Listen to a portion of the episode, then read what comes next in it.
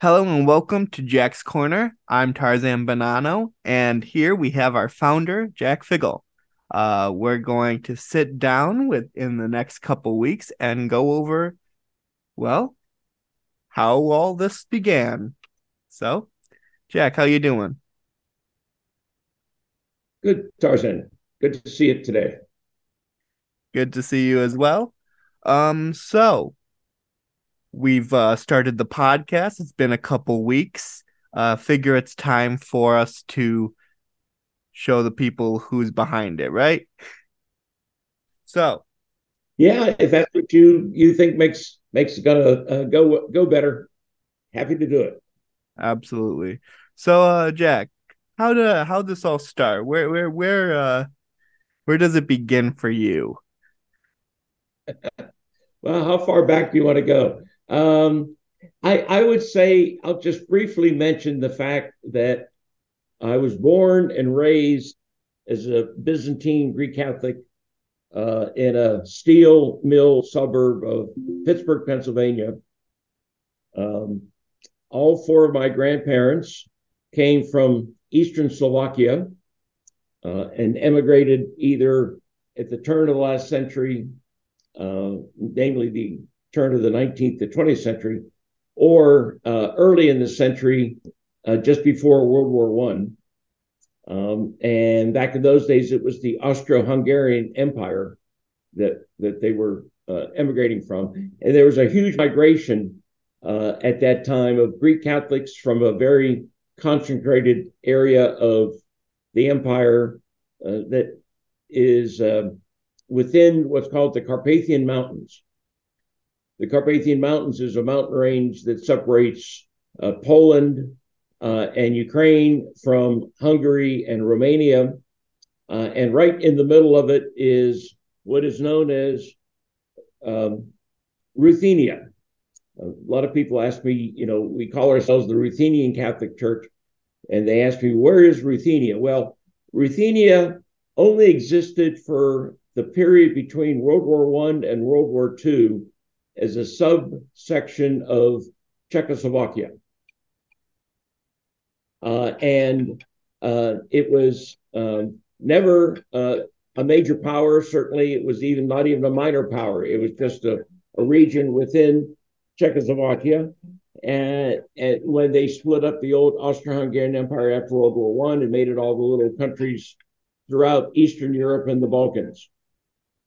Um, the uh, immigration took place between the 1890s into the early 2000, uh, 1900s, and all four of my grandparents settled in coal mines near Pittsburgh. My grandfather started as coal miners and then moved to Duquesne, Pennsylvania, um, to work in the U.S. steel mills there in the 20s. So you're second they, uh, generation? Uh, so I'm a second generation. Yep. So my parents were born in Duquesne. They were high school sweethearts. Uh, my uh, father's older sister used to babysit my mother. They lived around the corner from each other. So my parents have known themselves their whole lives since they were kids. Um, belonged to the same Greek Catholic Church, Saints Peter and Paul in Duquesne. I was born, raised there graduated high school, was in charge of the altar servers, and you know was active in all sorts of things with church life. Uh, went away to college, and I couldn't find a Byzantine Catholic church within 100 miles of the University of Rochester in upstate New York, and so I tried to academically understand who I was and where I came from, uh, because I couldn't find anybody else like me.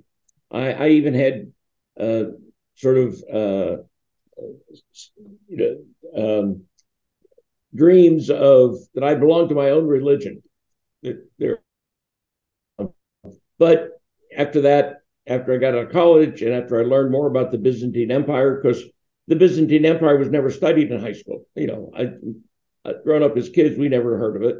So what was this Byzantine Catholic stuff? And Eastern Europe, hardly anything was known. So I did my own research. Uh, and when I got to college at the Newman community, which was a parish of the Roman Catholic Diocese of Rochester, um, I tried to bring as much Eastern content into the parish life as I could. In fact, I brought a, a, a Byzantine Ruthenian priest from Harrisburg, the closest parish, and we had our own divine liturgy uh, on campus as a special event uh, once a year. Uh, once a year. And I, that was my that was my debut as a cantor. I led the singing uh, myself because I had no other cantor. So one, it's so one of the, that's how I, all got started. Was I grew up with it. Yeah. Yeah, with uh, one thing we have in common being uh no I'm from originally Rochester, New York. Uh, no longer there, but and you're saying that there was no Byzantine, no Eastern Catholic influence at all within Rochester. So I'm going. There was, yeah, there was one Ukrainian Catholic church up on the shore, um, and so you had to have a car to get there. Uh, there's no bus or anything. Way up on the lake shore, um, north of the city, uh, and um, you know, back in the 70s when I was going to school there, it's still a little bit to this uh, extent now, but not as bad. Um, if you didn't speak Ukrainian, you were you were sort of shown the door. Uh, you, would walk in not knowing Ukrainian, and, and they'd ask, "Well, why are you coming here?" And I I try to explain. I, I wanted to come and you know Ukrainian liturgy was pretty close to the Church Slavonic I grew up with, um, but I wasn't, I didn't feel welcome and it was complicated to get there. So I just, uh, you know, learned more about the Roman Church by going to Mass. And back in the 70s, after Vatican II, we were into guitar Mass. Uh, you know, everything was a guitar Mass, everything was folk Mass. Uh, and uh, I even, um, uh, my, I think it was my junior year, went to daily Mass, which was sitting around a coffee table on the floor uh, talking about scripture with the priest and the nun who were the chaplains. And the sermon was, you know, a discussion period. It wasn't a sermon. Then the priest would say the prayers, they break the bread, they pass the plate around, pass the cup around, and that was mass. So it was it was it was kind of eclectic going from as liberal a Roman mass as you could think of to as traditional a Byzantine liturgy when I came home as you could think of. Um, so I, I, was in both camps, and I guess that tension kept me balanced. I don't know that, but that's at how I, you were able to receive. Yeah, and and was able to at least go to communion. And like I said, I got to know the priest and the nun as friends. Uh, I helped out with printing, typing the bulletins every Sunday. Uh, was on the parish council, so I, I did a lot did a lot for the church, even even in college. Yeah, I mean, so I've I've heard a lot of stories of these guitar masses and such. I've never never seen one. It feels like it's a it's a a make believe story, but you know, I'm I wasn't there for uh any of the new reforms, I guess, uh that happened. I've always been part of Vatican II. Uh right.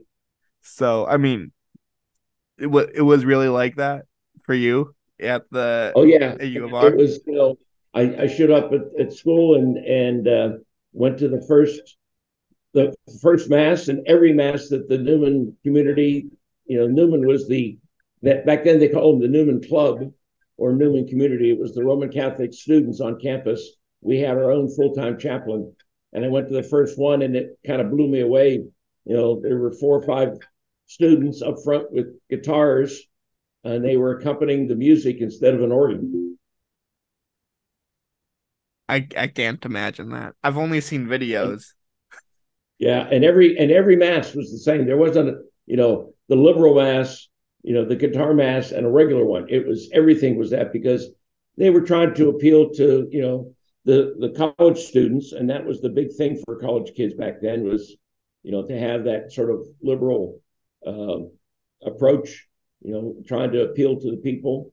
Um, but uh, it wasn't it wasn't for me. And as soon as I got out of school and graduated and came here to Washington to work, I found the closest church I could, which is here in Virginia, and uh, uh, joined it, been active in it, uh, and they sort of say the rest is history. So, so You that's said- how I started all this. You said that when uh you would bring a, a Byzantine priest uh once a year to do that. What was the uh what was the effect on the student life with that? Do you think you like really started the Eastern movement in Rochester, New York? Uh, I don't. I wouldn't say it's a movement, but I, I certainly, I think, opened their eyes to the fact that the church is bigger than just the Roman Catholic rite and the, the Roman Catholic Church that they grew up with. Uh, and so, uh, I guess you know when I look back and reflect on the rest of my life since then, you know, I, I graduated now almost 50 years ago from college. My high school reunion of 50 years was last year. Uh, I graduated high school in 1972, so 22 was the 50th, and I missed it. Um, but um, you know, I think I I at least opened up the eyes of my fellow students at at school to the fact that there was an Eastern Catholic Church and what it was like, and what some of our you know how we were the same faith, but just different practices. Did it take Uh, place in the Newman Center? Or Uh, well, we didn't have a Newman Center. They're just now trying to build one 50 years later. They've had a Newman community for many, many, well, since when I was there before that. Uh, I'm um, sorry, I'm so used to the Newman Center being a thing now. What I meant by that was wherever you were meeting in the Newman clubs, was it held there or was it Yeah. like in a different auditorium or Yeah. Actually, actually the University of Rochester uh, was blessed in that there was a uh, a family that owned the department stores of Rochester called the McCurdy's, and they donated um, uh, a good sizable amount, and they built on campus uh, a building called the Interfaith Chapel. And so, from the very beginning of uh, the you know the growth of the campus from its early years when it was founded in the middle of the 1900s, uh, it it's had an interfaith component and space for uh, all the different faiths. Uh, and it was back in those days. I don't know if they still keep to this. Uh, there were three levels, and the three major faith traditions were sort of allocated a worship space on each level. Uh, so up on the top level, uh, the big domed uh, worship area was used by the Protestants. They were the largest component at that time. The middle level had a special place with a Torah, uh, and so the Jewish community met there. And then the lowest level, which actually was down on the riverbank of the Genesee River, uh, was for the Catholics. And there were three alcoves and a, a center space. And that, yeah, that was where we had our mass, uh, was on, on the lower level. And that's where we had the Byzantine liturgy, was uh, down on that same level. so it was a proper interfaith chapel. I'm used to Yeah. thinking of uh, thinking of them from like the airport where it's just like here's a little room and here's some water that you might think is holy water. Yeah. Yeah, Um, right, right. The the other the other thing that a little story about about me having a liturgy there. Uh, the priest that I brought in was a, a friend of the of my pastor's family, um, Father Mike Shear of blessed memory. He came in from from Harrisburg, but in order to create a Byzantine worship space, uh, early in the school year, I asked my father back in Pittsburgh, who was an artist and architect, to paint me icons that were full length, full size uh, on canvas that I could roll up and put into my car and then hang at one of the alcoves to create an icon screen and an altar area and a nave. And he did. And I still have those canvas painted icons to this day. We used them for the 25th anniversary of my parish because we couldn't fit into our, our one building. Uh, I mounted on wood and used them. I've used them mounted on wood to hold Orientale Lumen Conference liturgies in the Basilica downtown and create the, you know, uh, sort of an icon screen. And then uh, for the liturgy uh, at Rochester, I didn't have the wooden frames. We just hung them from the ceiling with a wooden bar across the bottom to hold them down. But they were kind of, you know, loose. They were just hanging. They were about eight feet tall. And uh, when the priest would walk through the deacon doors with the gifts, the cloth would move just a little bit, and it and it looked like the Holy Spirit, the wind was moving through uh, along with him. So it it had a little bit of a mystical feel to it. A little uh, little charismatic. Yeah, yeah, a little, little charismatic, charismatic flair. Right, right. Um, oh my goodness. That that was that was my debut as a cantor. I had chanted the epistles since I was in high school, uh, and I don't have a great voice, but I have one, a voice that projects. Um, and so uh, I got the little music books out that we had, and I taught myself how to follow on the organ the melody line to keep myself in tune. And so, unfortunately, back in those days, we didn't have video cameras or iPhones like we have today, so I don't have a recording of it. But I led 100 students in the Byzantine liturgy of sitting at the organ and singing from from the music book myself. You don't think there's a sing there wasn't a single person who had some form of camera for that? No, not no, not in those days. Not certainly for video. We might have had some still pictures taken, but uh, in the 1970s, you know, uh, that was that even predated digital video. You had to have a beta um, camera in order to record on your own, and those were pretty. You know, those ran a thousand bucks. Were not. Uh, yeah, I mean, I guess college students wouldn't have those. No, no, no. Now, Rochester students were pretty well off because a lot of them came from the city, and uh, they had lots of money, but they didn't put them into cameras. They put them into cars and furnishings for their yeah, dorms and and that sort of thing. Fair enough. Fair enough. But you let you had over a hundred students just yeah, there for the yeah, for the, for the uh, and we had it in the evening. Uh, it was not a uh, not a regular Sunday liturgy. It was just it was almost like a which is concert. even more. That that's Sorry? honestly that is honestly more amazing that you're you're telling me it's an evening. It, yep. You, it wasn't Sunday or it was Sunday.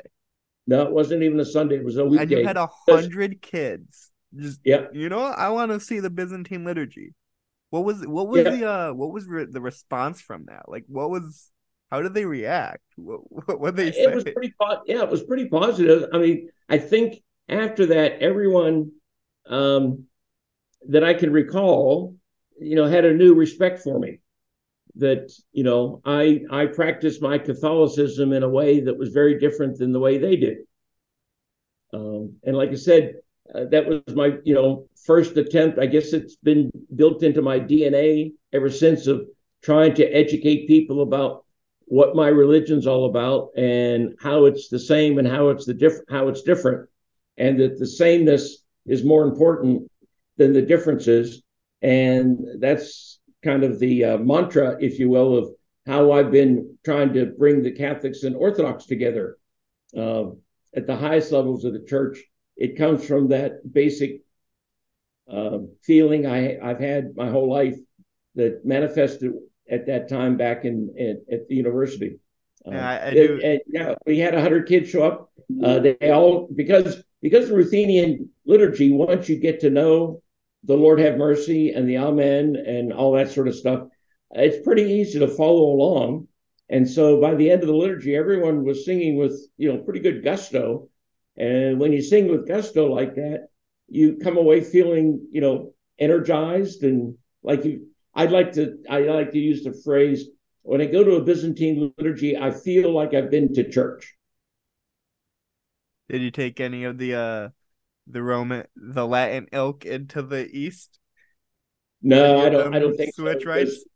You know the you know we didn't have a priest within 100 miles. I didn't have a parish to take them to. I wasn't going to take them to the Ukrainians, um, and uh, so you know I didn't convert anyone. And I've lost touch with them when I when I graduated college and moved to Washington. I lost touch with all those people.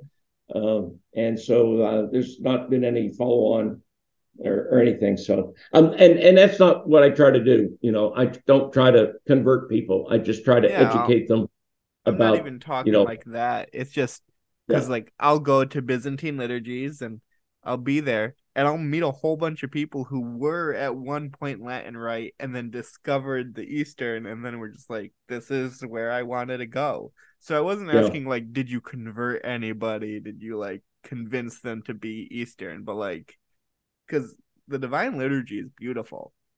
I oh, mean, oh, yeah. I I'm. I'm Latin rite, but over there in my prayer corner, I have the Byzantine liturgy prayer book that I will, you know, do. Uh, mm-hmm. so it, it, this is why I was wondering and and you just yeah. you mentioned briefly this is why the the reaction you got is why you started uh working in and having the Orientale Lumen Foundation. I, I I I wouldn't go so far as to say it's why. I, I my comment was more, you know, I was doing it back then just because I was doing it. I had no rhyme or reason nor purpose, and I it was just an early indication of what I'm doing now on a larger scale and at a higher level. God is just educating like, people as to who we are as, as as Byzantine Catholics. God is kind of just like giving you a little spark of what's to come. Share the yeah. I was working yesterday uh, on editing the transcripts of the book I'm, I'm about to publish as a tribute to Metropolitan Kallistos of Dioclea, who I worked with uh, a lot over the last 30 years for Orientale Lumen and a whole bunch of other things, including the many videos that we're going that we're now using and will continue to use in our podcast. Um, and I found um, his introductory comments when he received the Ecumenism Award at Catholic University about 20 years ago. Uh, and uh, he, he he gives a short intro uh, of you know that he's so pleased to be there uh, because uh, I invited him and I arranged to get for him to get the award. And, and he goes on and uses a phrase that I'd forgotten about since then the term, the Greek term anaki or ananki, which is which means your um, destiny. And uh, he commented that it was my destiny to bring the Eastern and Western churches together and that uh, the unique part of Orientale Lumen that Kallistos liked the most was the fact that the Eastern Catholics were were there uh, and that he could talk to them because he he says quote unquote they are our closest brothers. Yes. Um, I'd forgotten he said all those those nice things, and it was nice to read them again. he was uh he was telling you you're gonna do what the the Zogby initiative couldn't. Yeah, yeah, yeah. Could you could say that? I I had to throw that in. I I just recently found out that it was a thing, and I was like, oh, all right, oh, sounds yeah, like it. Oh, yeah. But I published it as a book way back when. The the you published the Zogby initiative, or? Yep. yep. I'm assuming it's on yep. EC Pubs. Yep.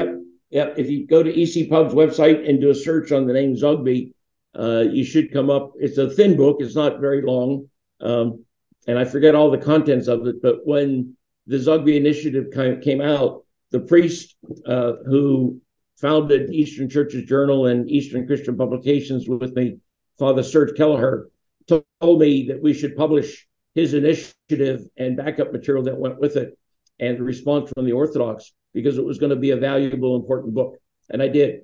And uh, we don't sell very many because not many people know about it. But yeah, we we published the Zogby initiative back in the '90s when it first came out. Do you think of yourself as like continuing that or not? Nah? Because I mean, it is kind well, of it is kind of the the goal of Orientale Lumen Foundation to uh bring the the Catholic and Orthodox churches together. Absolutely, that's that's that's our that's our goal. The other the the, the other thing that's different about Orientale Lumen in, in the broader sense is, uh, and Patriarch Bartholomew, uh, the ecumenical patriarch in Constantinople, actually said this to us the first conference we had there.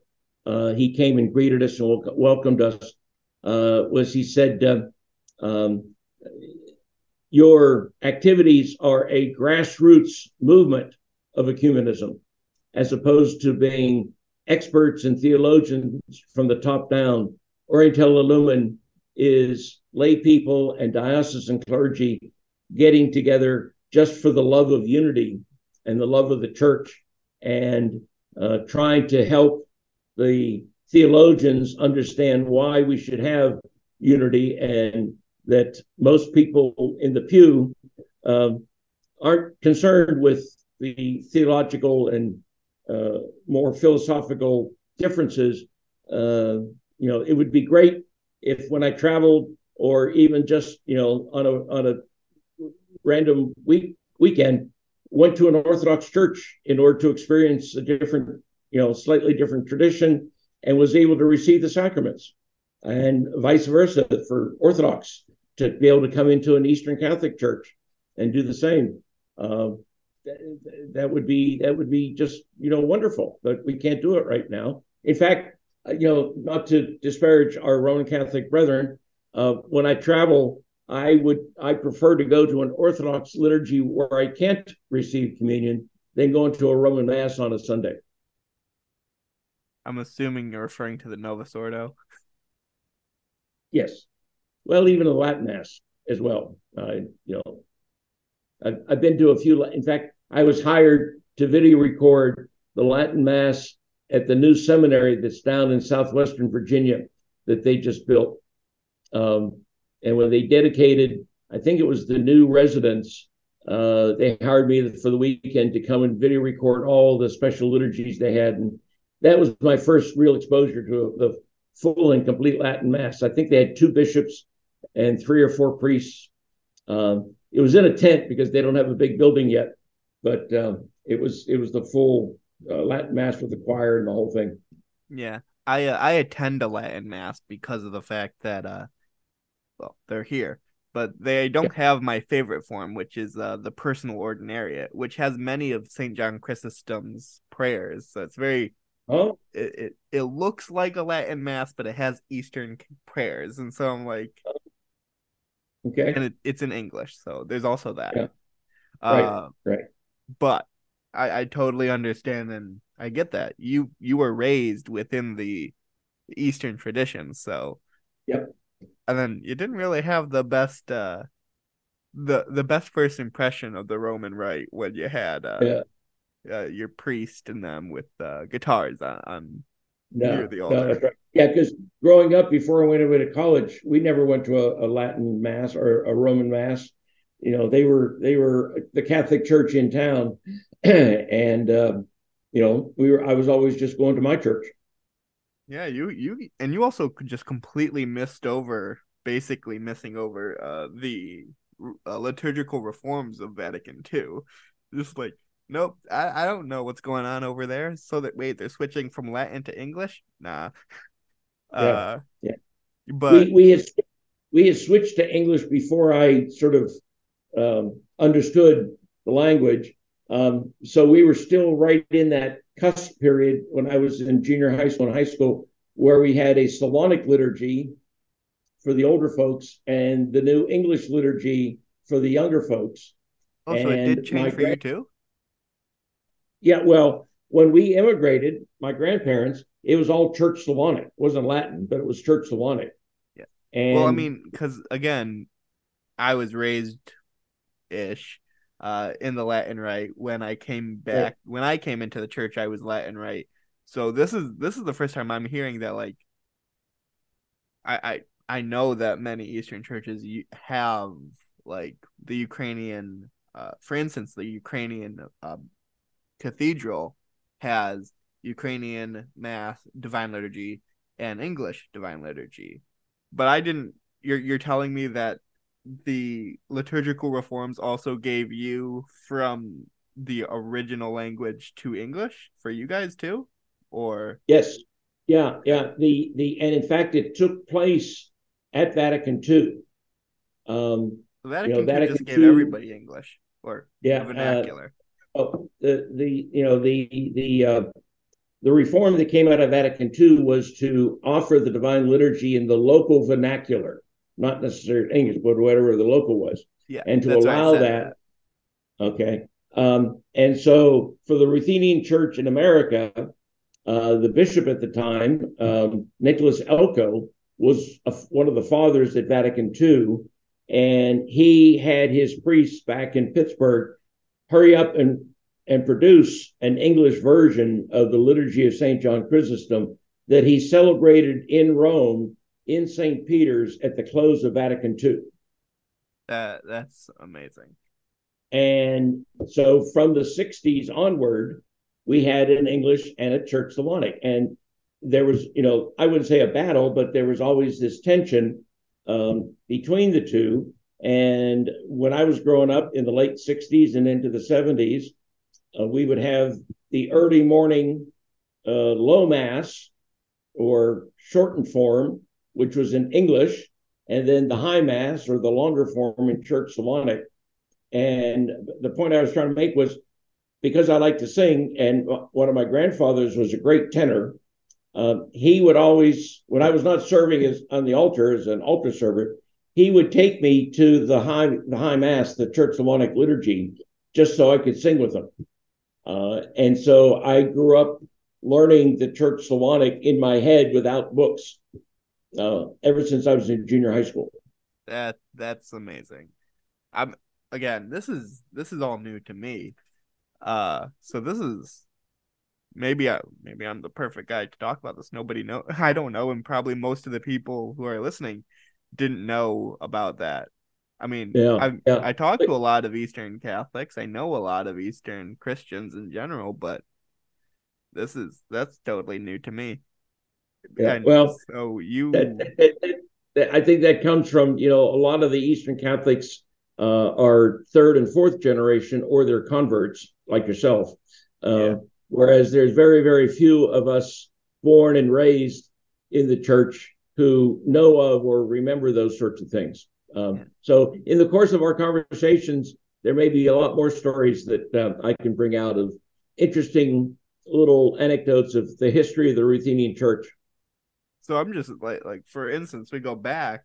You you were telling you you mentioned that you brought in the Divine Liturgy to uh U of R, the the beautiful story of the basically the wind doing that.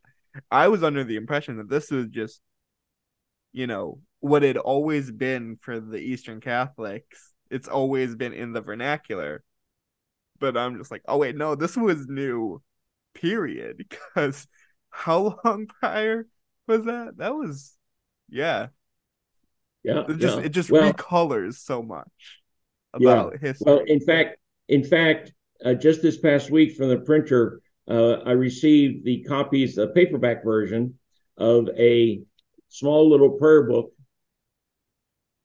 It's hard to hard to see in black, uh, but this is the title page. how do you and say so that? it, it says, "My little prayer book, Moi Mali Molik Venik," which is a little translation. My little prayer book. This was the prayer book published in 1945 for children when they received First Holy Communion and went to confession, because it has an examination of conscience in it. It has the Ten Commandments in it, and it has the Divine Liturgy in it, and it's dual language, English and Slavonic, side by side. Oh wait, right? Because didn't uh the reform also get that is absolutely beautiful. I'm probably gonna buy it now. Uh, but also the reform made you go back to more Eastern tradition. Uh, late yeah later reforms did this one did not no, that that's what I'm talking about. I'm talking about Yeah. uh, I'm talking about Vatican II reform.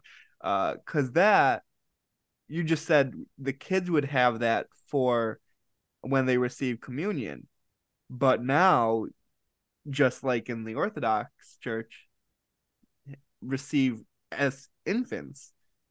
that's right. That's right. But you're And saying so- that they would have that when they con- uh, receive, so that that implies that at one point they weren't receiving as infants. well yeah. And in fact i grew up receiving or having a first communion in the 60s 19, 1962 is when I turned eight. And so, yeah, up and up until the 90s, uh, we had it, uh, you know, First Holy Communion, and we have slowly from the 90s till today been restoring the notion of infant communion uh, in our churches to go back to our original tradition. And that's and that reform has come about because of a document issued by the Vatican, yep. uh, by the Congregation of Eastern Churches, called you know liturgical principles, and a big long long word that I've also published. It came out in the 90s that essentially told all the Eastern Catholic churches to restore their original Eastern traditions and remove quote unquote Latinizations. So does your um, church still have pews or has it removed those too? No, we, we still have pews, uh, but we don't have an altar rail. The church I grew up still has the altar rail. Does anybody use it? Uh, and uh, I, I don't know what they use, but um, but more significantly, the church I grew up with in Saints Peter and Paul in Duquesne, I think is the largest physical building in the whole metropolia, seats 800 people, even more than the cathedral. Um, and it has no icon screen. All right. That that's I'm looking that up and I'm putting that oh, here yeah. so people can see it. Yeah, yeah. St. Peter and Paul and Duquesne, they have a huge um, altar area with a huge Western style altar on three steps and a baldacchino on four pillars that go up above it. And it's all marble with three tall candlesticks on each side. Uh, and this huge. I'm sorry? That just sounds like my parish down the road. Is there was there anything Eastern? Yeah, the, the the one thing that is Eastern that was there from the beginning is instead of an icon screen, what the priest did was he put beautiful mosaics of icons into the walls across the front of the church. So that's the symbolic icon screen. Um, but there's no deacon doors, there's no royal doors, there's no screen in front of the altar, uh, the, you know, at all. And that's um, that's just how you grew up. So what was and that's how I grew up. That was the church I came from, and uh, they, you know, the the parish and the priest there have never sort of uh, had the either the finances or the will to renovate the church to make it more Eastern the way it should be. So that's how you grew up. And obviously, at some point before you went off to college, you had to have seen that's how it was. What was your what was your first experience with the the parish actually looking Eastern like? Uh, well, that church was built when I made First Communion. In fact, my first communion class in 1962 was the first Holy the first time that we had a big celebration. Um, the old church where my parents were married and where I was baptized had a full screen icon okay. screen. Okay, so you had wall. seen it. And I'd seen it, you know, if if I could remember back before I was seven uh, I, I, remember it only through pictures. I don't have a mental picture of it. Hmm. Um, but that's that was the old church, St. Peter and Paul, down on First Street. And when they moved up the hill to a more modern uh, area of Duquesne, they wanted to modernize everything, and so they built this big, huge church and modernized it and left Eastern things out and so forth. And then, uh, but but that was in the days in the '60s when our church was huge my, my parish where I grew up, when I made, when I quote unquote made or received my first Holy Communion in second grade, there were 40 kids in my class. That, so we had lot. 40, well, 40 second, 40 second graders.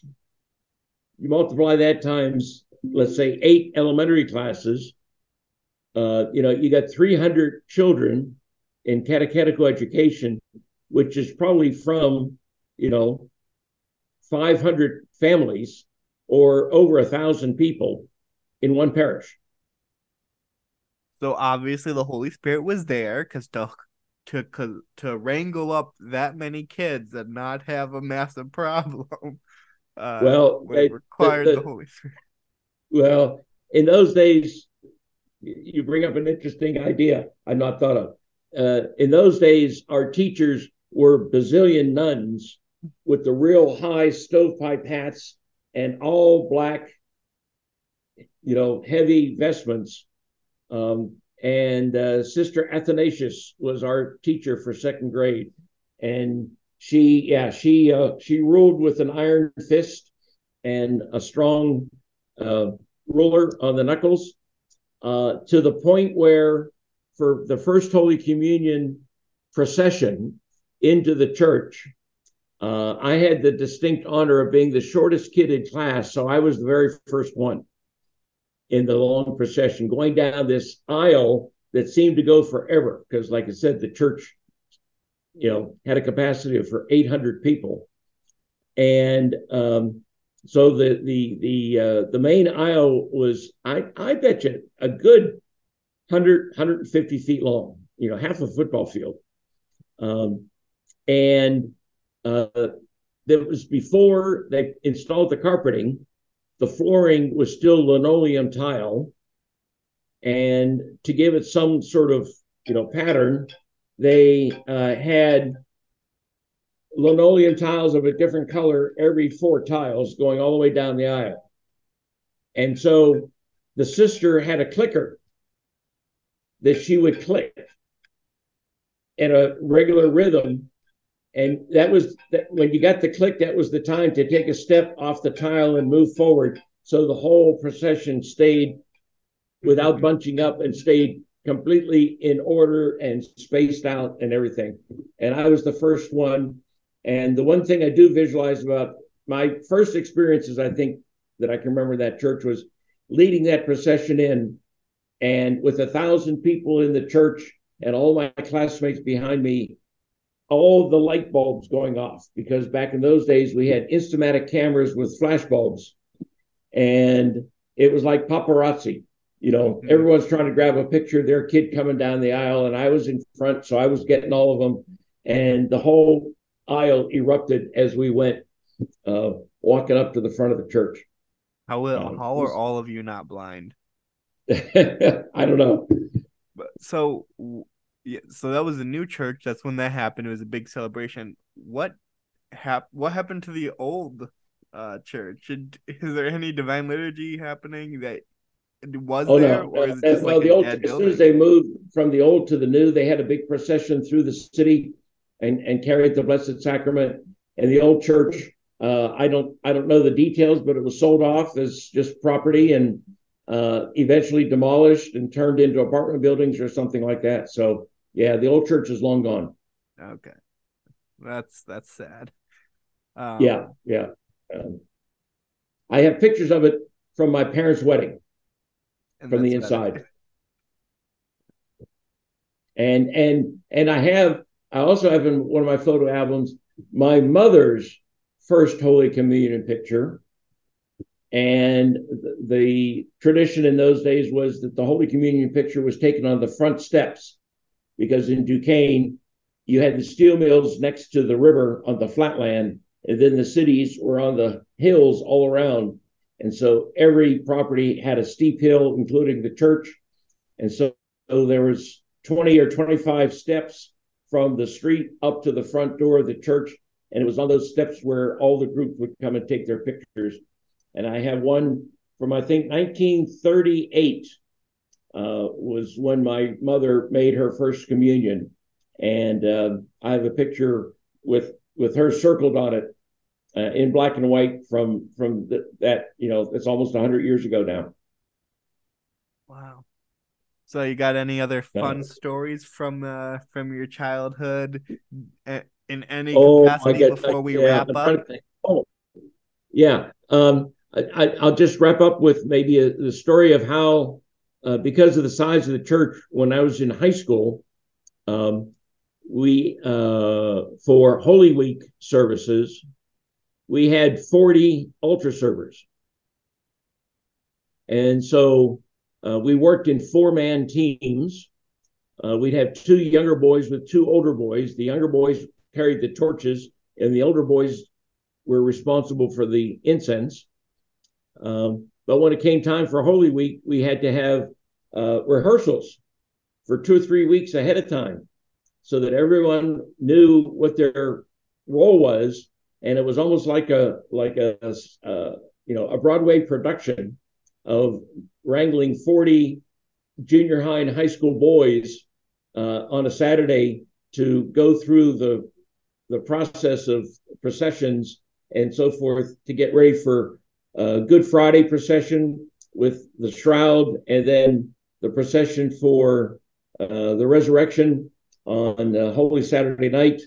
Uh, back in those days, we we had the old tradition uh, that the there would be the the midnight resurrection matins followed by liturgy, the way the Greeks do today. We did back then. Um, we don't do it so more much anymore because of security. Uh, but yeah, uh, the story was I remember, and I was in charge of the altar service when I was a senior in high school. So I was one that was running all of these rehearsals uh, with my friends uh, to get them to learn what their role was and what they were supposed to do when it came time for Easter. Beautiful. Well, all right then. I think that wraps up our time for today. Um, stick with me, Jack. Uh, but as for everybody at home, uh, thank you for listening. Hope you enjoy Thursday's episode, and we'll see you again next week. Bye.